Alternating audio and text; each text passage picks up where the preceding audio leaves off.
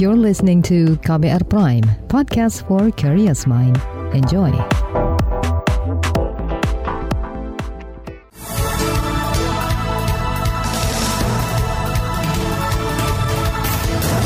Selamat pagi saudara, kembali kami menyapa Anda dengan sejumlah informasi pilihan pagi hari ini di Buletin Pagi. Saya Eka Juli.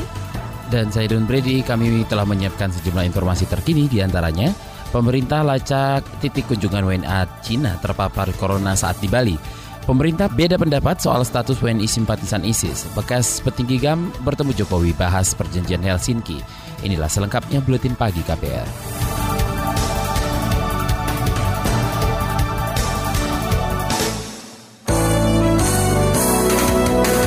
Terbaru di Buletin Pagi.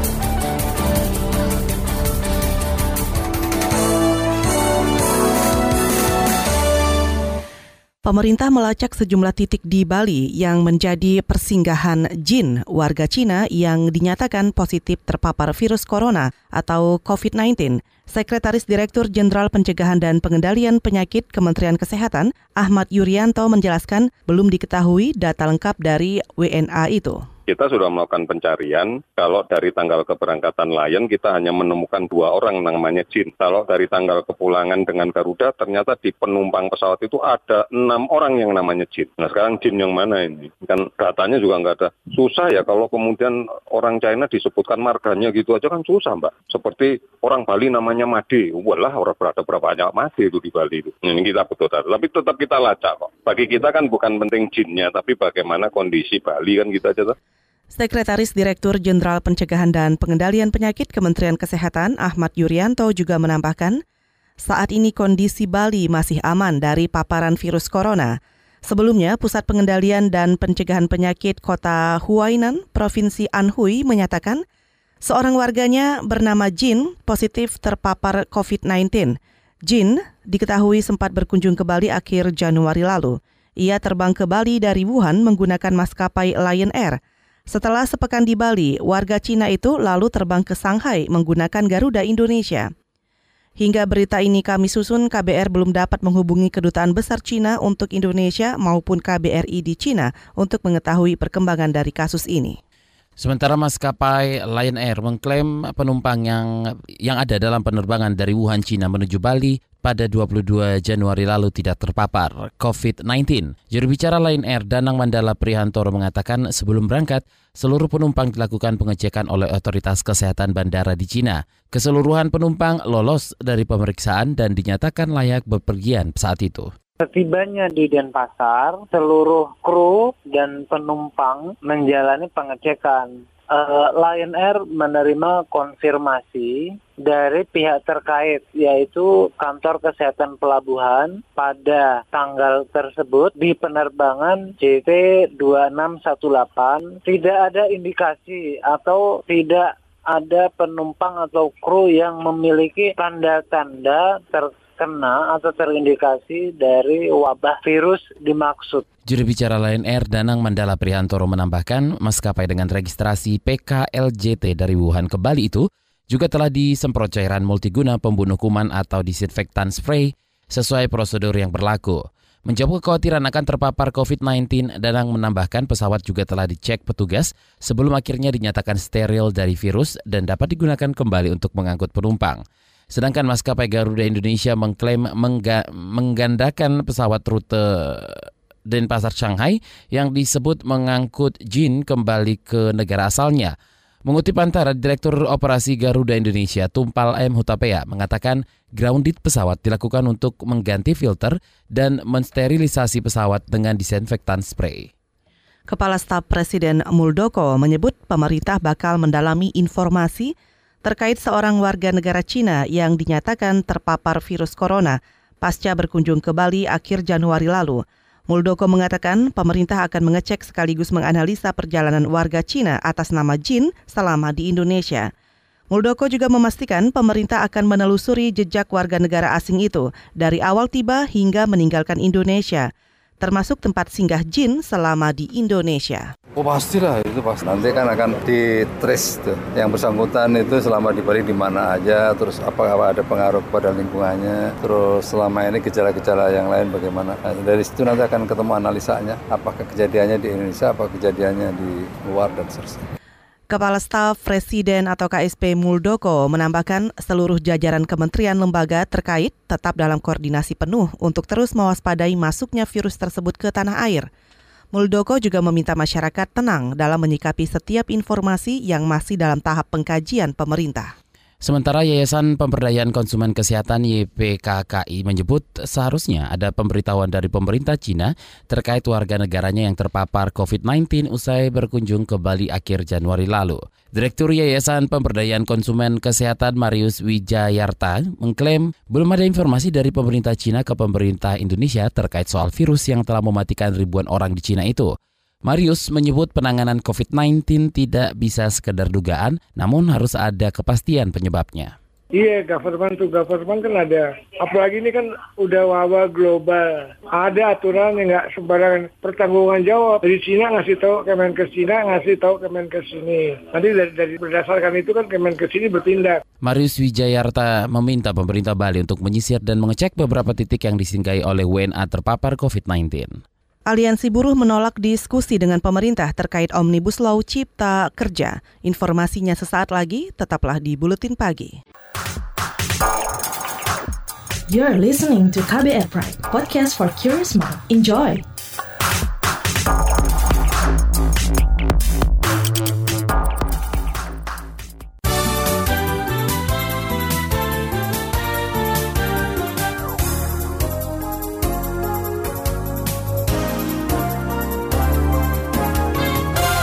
Kantor Staf Kepresidenan mengatakan pencabutan status warga negara Indonesia bekas simpatisan ISIS yang saat ini ada di penampungan Suriah tak perlu melewati prosedur persidangan.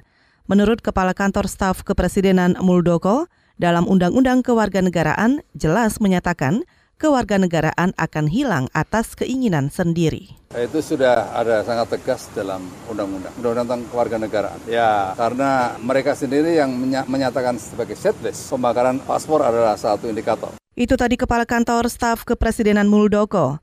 Menteri Koordinator Bidang Politik Hukum dan Keamanan Mahfud MD menyebut status warga Indonesia bekas simpatisan ISIS di penampungan Suriah masih berstatus warga negara Indonesia. Menurutnya, pencabutan atau kehilangan status kewarganegaraan harus melewati jalur persidangan. Sebelumnya, pemerintah menyatakan akan mendata status WNI yang pernah bergabung dengan ISIS.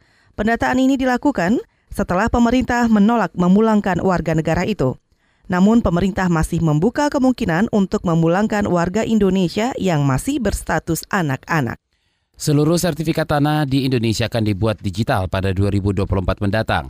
Menteri Agraria dan Tata Ruang Kepala Badan Pertanahan Nasional Sofian Jalil mengatakan, upaya digitalisasi itu dilakukan guna mencegah praktik pemalsuan sertifikat tanah.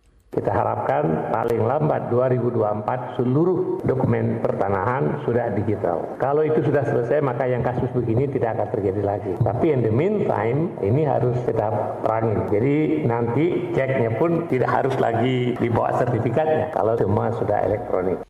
Menurut ATR BPN, Sofian Jalil menjelaskan langkah pertama yang akan dilakukan yaitu mendaftarkan semua tanah ke BPN. Digitalisasi itu dilakukan untuk menyetop ruang gerak mafia tanah sebab kata dia sindikat mafia tanah menurut sering kali memanfaatkan lahan sengketa atau tak terdaftar untuk diperjualbelikan secara ilegal. Sebelumnya Polda Metro Jaya membongkar sindikat mafia tanah yang beraksi di Jakarta dengan memalsukan sertifikat tanah dan identitas pemilik tanah. Polisi memperkirakan kerugian akibat mafia tanah itu mencapai 80 miliar rupiah.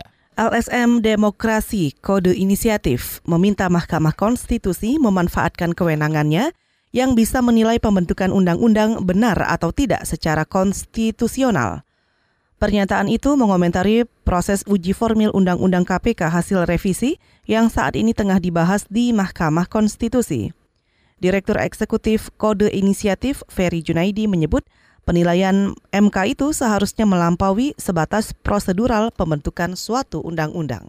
Bahwa MK itu menilai secara konstitusionalitas bagaimana pembentukan sebuah peraturan perundang-undangan itu tepat atau tidak. Secara konstitusionalitas, bukan secara prosedur semata. Apa yang kemudian membedakan menilai prosedur dan konstitusionalitasnya? Nah ini cara membuktikannya pun juga agak beda. Bagaimana cara membuktikan? Kita lihat misalnya 48 kasus yang pernah ditangani oleh MK, selalu yang dihadirkan adalah absensi apakah Direktur Eksekutif Kode Inisiatif Ferry Junaidi juga menambahkan sebagian besar permasalahan dari puluhan permohonan uji formil yang disidangkan MK adalah pengambilan keputusan saat mengesahkan undang-undang di sidang paripurna DPR, quorum atau tidak. Selain itu juga dipertimbangkan apakah ada surat presiden atau tidak dalam membuat atau merevisi undang-undang tersebut atau apakah ada rapat dengar pendapat umum atau tidak saat pemerintah atau DPR membuat undang-undang. Kode inisiatif juga menyoroti peran MK yang kerap membebankan pembuktian kepada pemohon.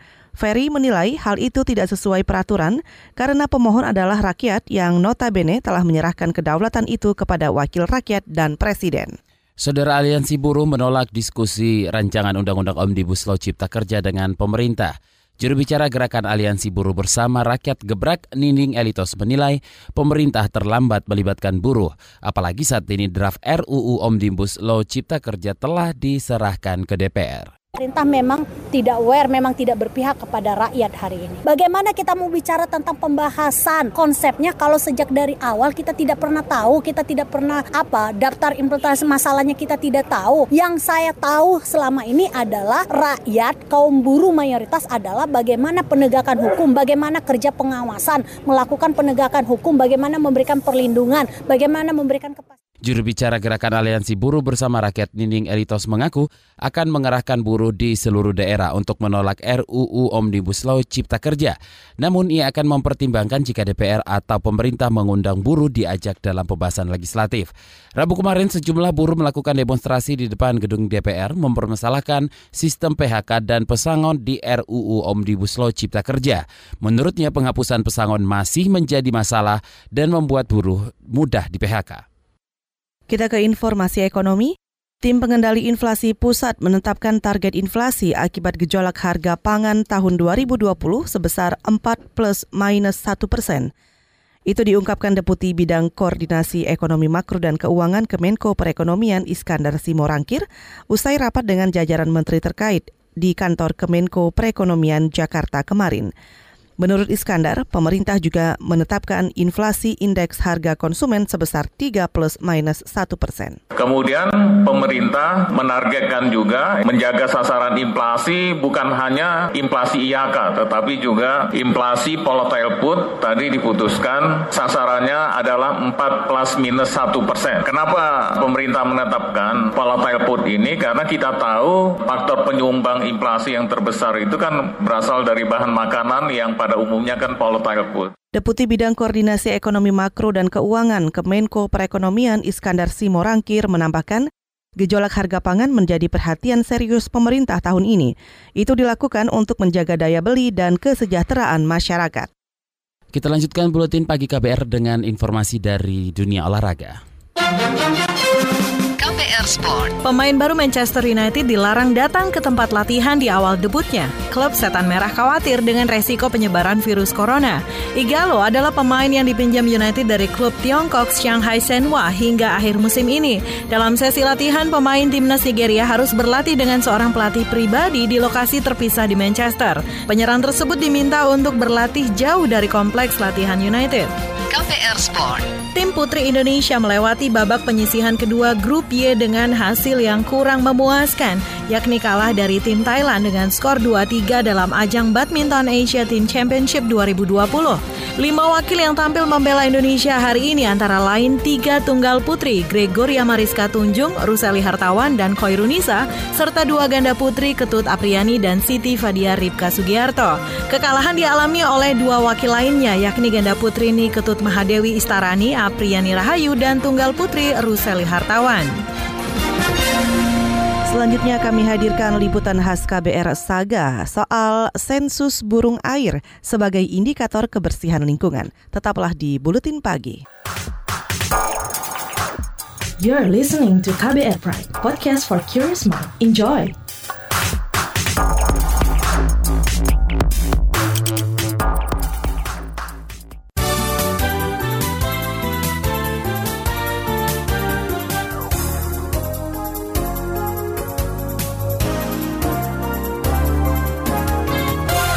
Terima kasih Anda masih mendengarkan Buletin Pagi.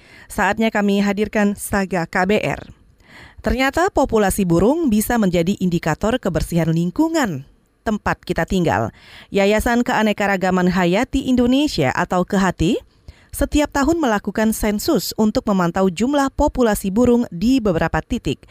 Jurnalis KBR Febrian Kevin mengikuti sensus yang digelar pertengahan Januari lalu. Berikut kisahnya. Ya. Menarik. Nah, ada beberapa jenis burung-burung hutan kota yang tadi dapat nggak? Bondol peking, kekep babi, belekok sawah, gereja, tekukur, kutilang, ciko, takur, perkutut. Nah, Sekelompok pemuda terlihat sibuk menyiapkan sejumlah alat, mulai dari teropong, kamera, dan catatan. Mereka bersiap mengamati populasi burung air di kawasan Ancol, Jakarta Utara. Kalau nambah itu buat list baru kan? Ini merupakan kegiatan sensus burung air. Sensus ini digelar oleh Yayasan Keanekaragaman Hayati Indonesia atau KEHATI untuk memperingati Asian Waterbird Census atau EWC 2020 di Indonesia. Januari, minggu kedua dan minggu ketiga. Peneliti Yayasan Kehati Ahmad Baihaki mengatakan, pengamatan burung dilakukan untuk melihat jumlah habitat burung yang juga bisa menjadi indikator kebersihan lingkungan. Nah, di mana Indonesia ada beberapa daerah yang memang potensi adanya jenis-jenis berair. Nah, salah satu di pesisir Jakarta, kamu memilih Ekopark Ancol. Tujuan data ini yang kita dapat nanti akan kita serahkan kepada Koordinator Nasional ASEAN Waterbird Census, itu ada Wetland uh, International Indonesia Program, dan juga kepada Pemprov DKI Jakarta melalui Dinas Lingkungan Hidup DKI Jakarta. Kenapa? Karena potensi jenis-jenis burung air juga bisa mengindikasikan baik atau buruknya kualitas suatu daerah. Data hasil sensus akan menjadi acuan pemerintah dalam perencanaan pembangunan infrastruktur baik gedung, jalan, atau bangunan lain agar ekosistem hewan, utamanya burung, tetap terjaga. Sejumlah relawan ikut serta dalam pengamatan ini. Mereka adalah relawan dari berbagai universitas yang tersebar di Indonesia. Kegiatan ini juga dilakukan untuk mengetahui jenis burung air yang hidup atau singgah di kawasan wisata Ancol, sekaligus meningkatkan kesadaran akan kekayaan keanekaragaman hayati serta mendukung upaya pelestarian. burung air apa aja? Blekok, terus buntul, saya kan bangau, cangak, kokokan laut, kuak malam, apalagi tuh? Raja udang nggak masuk tapi tetap mas tetap kita masukin. Karena kan ada beberapa jenis-jenis yang di luar jenis bunga air tapi tetap kita input. Oke nanti teman-teman yang foto ada yang nyatet. Nah catatannya itu kalau boleh nomor nama jenis jumlah individu sama uh, keterangan. Keterangan itu aktivitasnya apa aja? Sama waktu. Itu kan karena ngaruh untuk kita mengetahui sebenarnya dia jam aktifnya jam berapa sih satu persatu relawan mengamati burung air yang berada di sekitar Ancol. Sesekali mereka meneropong jauh, memotret, dan mencatat poin-poin penting selama pengamatan. Salah satu relawan dari Yogyakarta menuturkan bahwa kegiatan pengamatan burung merupakan pengalaman baru yang mengesankan. Awalnya saya nggak tahu acara BWKT yang sekarang tuh mau uh, tentang apa. Nah, kebetulan tentang burung yang sekarang. Nah, saya juga kebetulan belum mengerti banyak tentang hal ini. Jadi menurut saya yang uh, saya baru apa pelajari saat ini menarik ternyata mempelajari burung-burung. ASEAN Waterbird Census atau EWC merupakan bagian dari International Waterbird Census atau IWC yang merupakan kegiatan tahunan yang digelar setiap minggu kedua dan ketiga Januari setiap tahun. Kegiatan ini menjadi salah satu upaya konservasi burung air serta lahan basah sebagai habitatnya. Keseluruhan burung air empat berarti ya, ya kalau di kalau dijumlahin jenis burung-burung air karena memang Demikian saga yang disusun jurnalis KBR Febrian Kevin. Saya Friska Kalia. Terima kasih sudah mendengarkan. Selanjutnya kami hadirkan informasi mancanegara dan daerah. Tetaplah di Buletin Pagi. You're listening to KBR Pride, podcast for curious mind. Enjoy!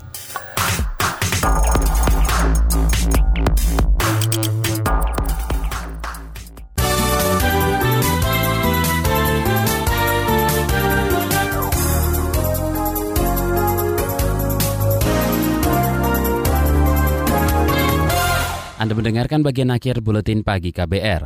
Kita awali dari informasi mancanegara, sekitar 20-an murid sekolah dasar di Myanmar luka-luka setelah sekolah mereka dihujani mortir Kamis kemarin. Seorang guru bernama Tar Aye Maung mengatakan seorang murid perempuan terluka parah, sedangkan yang lain mengalami luka pada tangan dan kaki. Insiden itu terjadi di kota di kota Butidaung, wilayah utara negara bagian Rakin. Di daerah itu merupakan lokasi pertempuran militer dengan pemberontak tentara Arakan. Belum diketahui siapa yang bertanggung jawab atas serangan tersebut. Seluruh korban merupakan etnis kami, minoritas Buddha di negara bagian Rakin. Kita ke informasi daerah.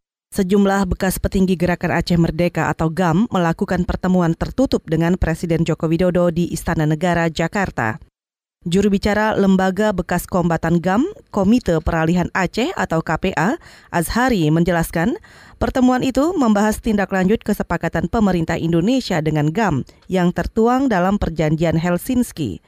Perjanjian itu merupakan memuat perdamaian antara pemerintah Indonesia dengan GAM yang ditandatangani di Finlandia pada Agustus 2005 lalu. Kita komit terhadap uh, perjanjian damai Helsinki dan komit terhadap perdamaian yang telah terbina yang luar biasa di Aceh dan juga kita mengharapkan kepada pemerintah Republik Indonesia agar juga benar-benar komit untuk memperhatikan mana-mana yang menjadi kewenangan dan kekhususan Aceh agar benar-benar direalisasikan seperti yang telah ada dalam Undang-Undang Nomor 11 Tahun 2006. Juru bicara Komite Peralihan Aceh Azhari menambahkan beberapa hal yang dibicarakan dengan Presiden Jokowi itu di antaranya terkait tanah yang dijanjikan kepada kombatan GAM, perekonomian dan juga investasi.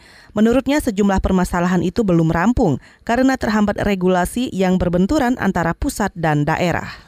Seorang warga di Kabupaten Kepulauan Tanimbar, KKT Maluku, dikarantina selama dua pekan di RSUD Magreti Saumlaki karena dalam kondisi sakit setelah melakukan perjalanan ke Malaysia. Warga Maluku berinisial BN itu merupakan mahasiswa jurusan komunikasi internasional di salah satu kampus di Malaysia. Saat COVID-19 merebak, salah seorang teman asrama BN dinyatakan positif terinfeksi COVID-19. Kepala Dinas Kesehatan Kabupaten Kepulauan Tanimbar, Edwin Tom Tomasoa menjelaskan, BN dan teman-teman satu asrama lepas di karantina oleh pemerintah Malaysia. Setelah itu BN diperbolehkan pulang. BN tiba di Indonesia melalui Medan pada 7 Februari lalu, kemudian lanjut pulang ke kampung halaman di Saumlaki, Maluku. Saudara informasi mancanegara dan daerah tadi mengakhiri buletin pagi KBR. Simak terus informasi terbaru melalui kabar baru, situs kbr.id, akun Twitter at berita KBR, serta podcast di kbrprime.id. Saya Eka Juli. Dan saya Don Brady, kami undur diri. Salam. Salam.